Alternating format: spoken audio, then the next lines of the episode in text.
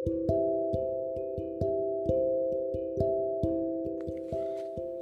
Bapak Ibu Saudara yang dikasih oleh Tuhan Kita bersyukur karena Tuhan baik dalam kehidupan kita Bapak Ibu Saudara yang terkasih pada saat ini kita akan kembali merenungkan firman Tuhan Tapi sebelumnya mari kita berdoa Bapa di surga kami bersyukur Tuhan buat kebaikanmu dalam kehidupan kami. Terima kasih Tuhan karena Engkau sungguh baik atas kehidupan kami. Terima kasih Tuhan karena Engkau Allah selalu menyertai kami, mengasihi kami senantiasa.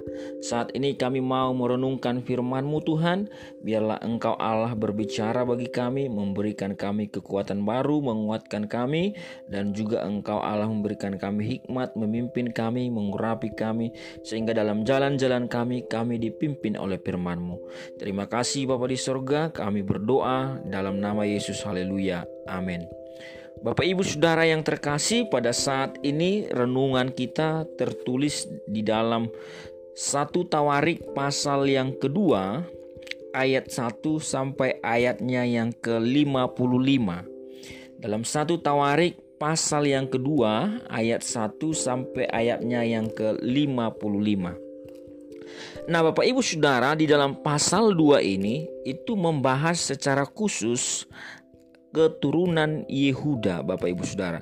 Nah, di sini sebenarnya di dalam ayat 1 dan ayat 2 itu berbicara mengenai keturunan Israel atau anak-anak Israel atau Yakub Bapak Ibu Saudara Yakub diubah namanya menjadi Israel yang 12 menjadi 12 suku. Nah, kemudian di dalam ayat 3 barulah dimulai anak-anak Yehuda. Nah, anak Yehuda itu dari istrinya yang pertama, anak dari Shua orang Kanaan itu ada tiga, yaitu Er, Onan, dan Sela. Nah, Bapak Ibu Saudara yang terkasih, ketiga anak ini kemudian besar, kemudian Er akhirnya menikah dengan Tamar. Tetapi karena Er itu jahat, maka Tuhan membunuh Er. Er akhirnya mati dan belum punya anak. Kemudian karena tradisi, maka Yehuda menyuruh Onan untuk menghampiri Tamar menggantikan Er. Tetapi ternyata juga Onan itu jahat Bapak Ibu Saudara ketika dia menghampiri Tamar, memperistri Tamar, maka dia tidak memasukkannya tetapi akhirnya itu adalah kekejian di dalam di hati Tuhan. Dan akhirnya Onan ini juga Bapak Ibu Saudara itu mati juga. Nah, kemudian Yehuda melihat Sela. Sela anak terakhirnya. Kemudian setelah itu Bapak Ibu Saudara, Sela ini tidak diberikan Yehuda kepada Tamar karena Yehuda takut mati juga. Jadi tinggallah satu anak Yehuda yaitu Sela. Kemudian ketika Yehuda itu pergi ke satu daerah kalau Bapak Ibu kita kembali ke pasal 38 di dalam kitab Kejadian maka Yehuda pergi ke satu daerah dan bertemu dengan seorang perempuan yang dianggapnya perempuan sundal pelacur Ternyata itu adalah Tamar yang sedang menanti supaya itu menunggu uh, supaya Sela itu anak terakhir dari Yehuda besar. Tetapi Yehuda walaupun Sela sudah besar, Yehuda tidak memberikannya kepada Tamar. Tetapi Tamar berpura-pura seperti seorang pelacur, kemudian akhirnya Yehuda itu menghampiri Tamar dan akhirnya Tamar menantunya itu punya anak kembar dari Yehuda. Kemudian kalau kita lihat Bapak Ibu Saudara di dalam pasal 2 ini, maka selanjutnya Yehuda menghampiri Tamar, kemudian Tamar mem memiliki dua anak yaitu kembar, yaitu Peres dan Jerah. Nah, Peres itu memiliki dua anak, namanya Hezron dan Hamal. Sementara Jera itu memiliki lima anak, yaitu Jimri, Etan, Haman, Kalkol, dan Dara. Kemudian Jimri memiliki uh, satu anak namanya Ahar, kemudian Etan memiliki satu anak namanya Azaria. Kemudian Bapak Ibu Saudara dilanjutkan kembali dari keturunan Peres tadi. Peres mempunyai dua anak yaitu Hezron dan Hamal. Kemudian ayat selanjutnya itu Hezron memiliki Hezron dicatat memiliki tiga anak tetapi Hamal tidak dicatat lagi keturunannya tetapi yang dicatat adalah Hezron. Hezron memiliki tiga anak, anaknya adalah Yerahmel, Ram, dan juga Kaleb atau Kelubai. Kaleb.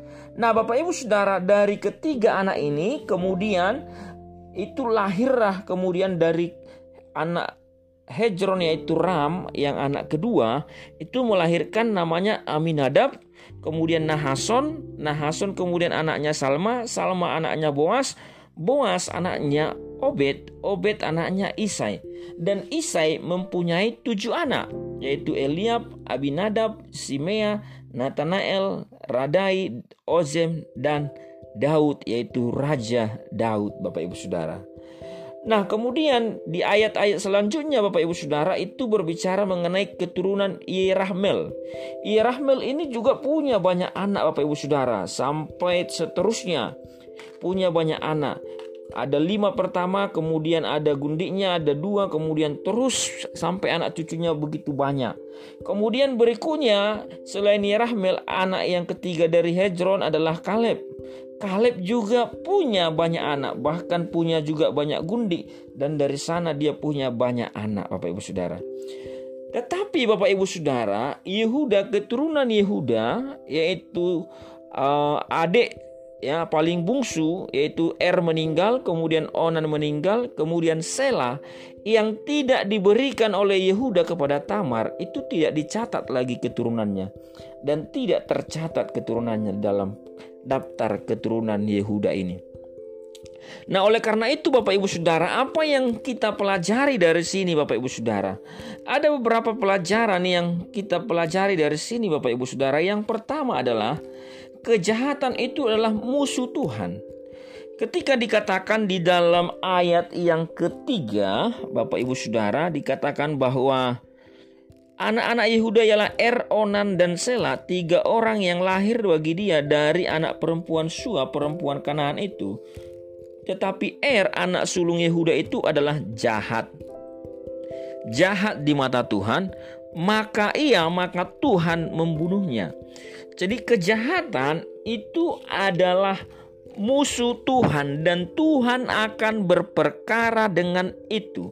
Kalau kita berbuat jahat, maka Tuhan akan berperkara dengan kita. Sama dengan Yehuda Bapak Ibu Saudara. Ketika Er meninggal, kemudian Yehuda berniat baik. Dia memberikan Onan, menyuruh Onan sesuai dengan tradisi untuk menghampiri Tamar. Tetapi kemudian Onan berbuat jahat juga. Kemudian Tuhan membunuh Onan. Bapak Ibu Saudara akhirnya Er dan Onan meninggal. Kemudian ada niat jahat di dalam Yehuda, ada ketidakadilan dalam pikiran Yehuda sehingga dia tidak memberikan Sela kepada Tamar. Karena dia takut karena dia takut Sela juga meninggal. Akhirnya Bapak Ibu Saudara, Yehuda sendiri yang menghamili menantunya Tamar. Allah Bapak Ibu Saudara berperkara dengan Er, Allah berperkara dengan Onan, Allah juga berperkara dengan Yehuda. Sehingga keturunan dari anak Yehuda yang pertama itu tidak ada lagi dituliskan Bapak Ibu Saudara. Nah, akhirnya keturunan yang ada dituliskan di dalam pasal 2 itu adalah berasal dari perempuan yang menantunya itu dan dinikahi dihampiri langsung oleh Yehuda. Dan itulah akhirnya Bapak Ibu Saudara melahirkan Daud. Nah, oleh karena itu Bapak Ibu Saudara, kejahatan itu musuh Tuhan. Tuhan yang akan berlawanan dengan kejahatan. Yang kedua yang dapat kita renungkan dari sini Bapak Ibu Saudara adalah Tuhan membela dan berpihak kepada mereka yang tertindas Bapak Ibu Saudara. Di sini kalau kita melihat itu Tamar adalah orang yang tertindas. Tamar itu Bapak Ibu Saudara dilupakan oleh Yehuda sampai Tamar berpura-pura jadi seorang pelacur. Tamar dihina Yehuda mengatakan dia adalah peracur, perempuan sundal. Tamar menderita, Tamar dilupakan, Tamar ditindas. Tetapi Bapak Ibu Saudara yang terkasih, Tuhan selalu berpihak dan membela orang-orang yang tertindas. Sehingga kalau kita lihat daftar keturunan ini, ini semua adalah daftar keturunan dari Tamar. Yehuda Meni menghampiri Tamar sehingga melahirkan Peres dan Jera. Peres melahirkan dua anak, Hejron dan Jamal. Hamal kemudian Hejron melahirkan tiga anak, yaitu Yerahmel, Ram, dan Kaleb. Kemudian dari Ram ini melahirkan hingga kepada Daud, Bapak Ibu Saudara. Jadi tercatat bahwa keturunan daripada akhirnya yang menurunkan Kristus itu berasal dari Tamar yang dianggap sebagai perempuan sundal. Tuhan membela orang-orang yang tertindas, Bapak Ibu Saudara. Allah berpihak kepada mereka-mereka yang tertindas, Bapak Ibu Saudara. Oleh karena itu, Bapak Ibu Saudara, jangan pernah kita menindas orang. Atau oleh karena itu, Bapak Ibu Saudara, kalau engkau sedang tertindas, tetaplah setia, tetaplah sabar, karena Tuhan yang menjadi pembela kita. Bapak Ibu Saudara tidak banyak-banyak Bapak Ibu Saudara yang akan kita renungkan melalui teks ini. Walaupun begitu banyak yang bisa kita renungkan Bapak Ibu Saudara. Tetapi saya mau kita fokus kepada dua hal ini. Yang pertama bahwa kejahatan adalah musuh Tuhan. Oleh karena itu Bapak Ibu Saudara mari selidiki hati kita senantiasa. Mari selidiki pikiran kita senantiasa. Apakah ada niat-niat jahat seperti yang dimiliki oleh Yehuda? Apakah ada hal-hal yang jahat yang kita kerjakan dan lakukan seperti yang dilakukan Er dan juga Onan? Jika ada, mari kita bertobat dan minta ampun kepada Tuhan. Dan yang kedua Bapak Ibu Saudara, bahwa Tuhan berpihak kepada mereka-mereka yang tertindas. Tuhan memberkati keturunan mereka-mereka yang tertindas Bapak Ibu Saudara. Tuhan memberkati memberkati keturunan Tamar, memberkati Tamar dengan keturunan bahkan sampai kepada penerus daripada raja Israel yaitu Daud, bahkan sampai kepada Kristus. Tuhan memuliakannya. Bapak Ibu Saudara, jika engkau sedang tertindas, bersukacitalah. Jika engkau sedang tertindas karena kebenaran, bersukacitalah. Karena Tuhan yang akan membela engkau, karena Tuhan yang akan memberkati engkau, karena Tuhan yang akan melepaskan engkau, karena Tuhan yang akan bekerja atasmu. Oleh karena itu, Bapak Ibu Saudara, jangan pernah menyerah, tetapi tetap bersabar, tetap setia, tetap percaya kepada Tuhan karena Tuhanlah pembela orang-orang yang tertindas. Bapak Ibu Saudara, terpujilah nama Tuhan. Biarlah kiranya renungan ini menjadi berkat bagi kita semua. Amin.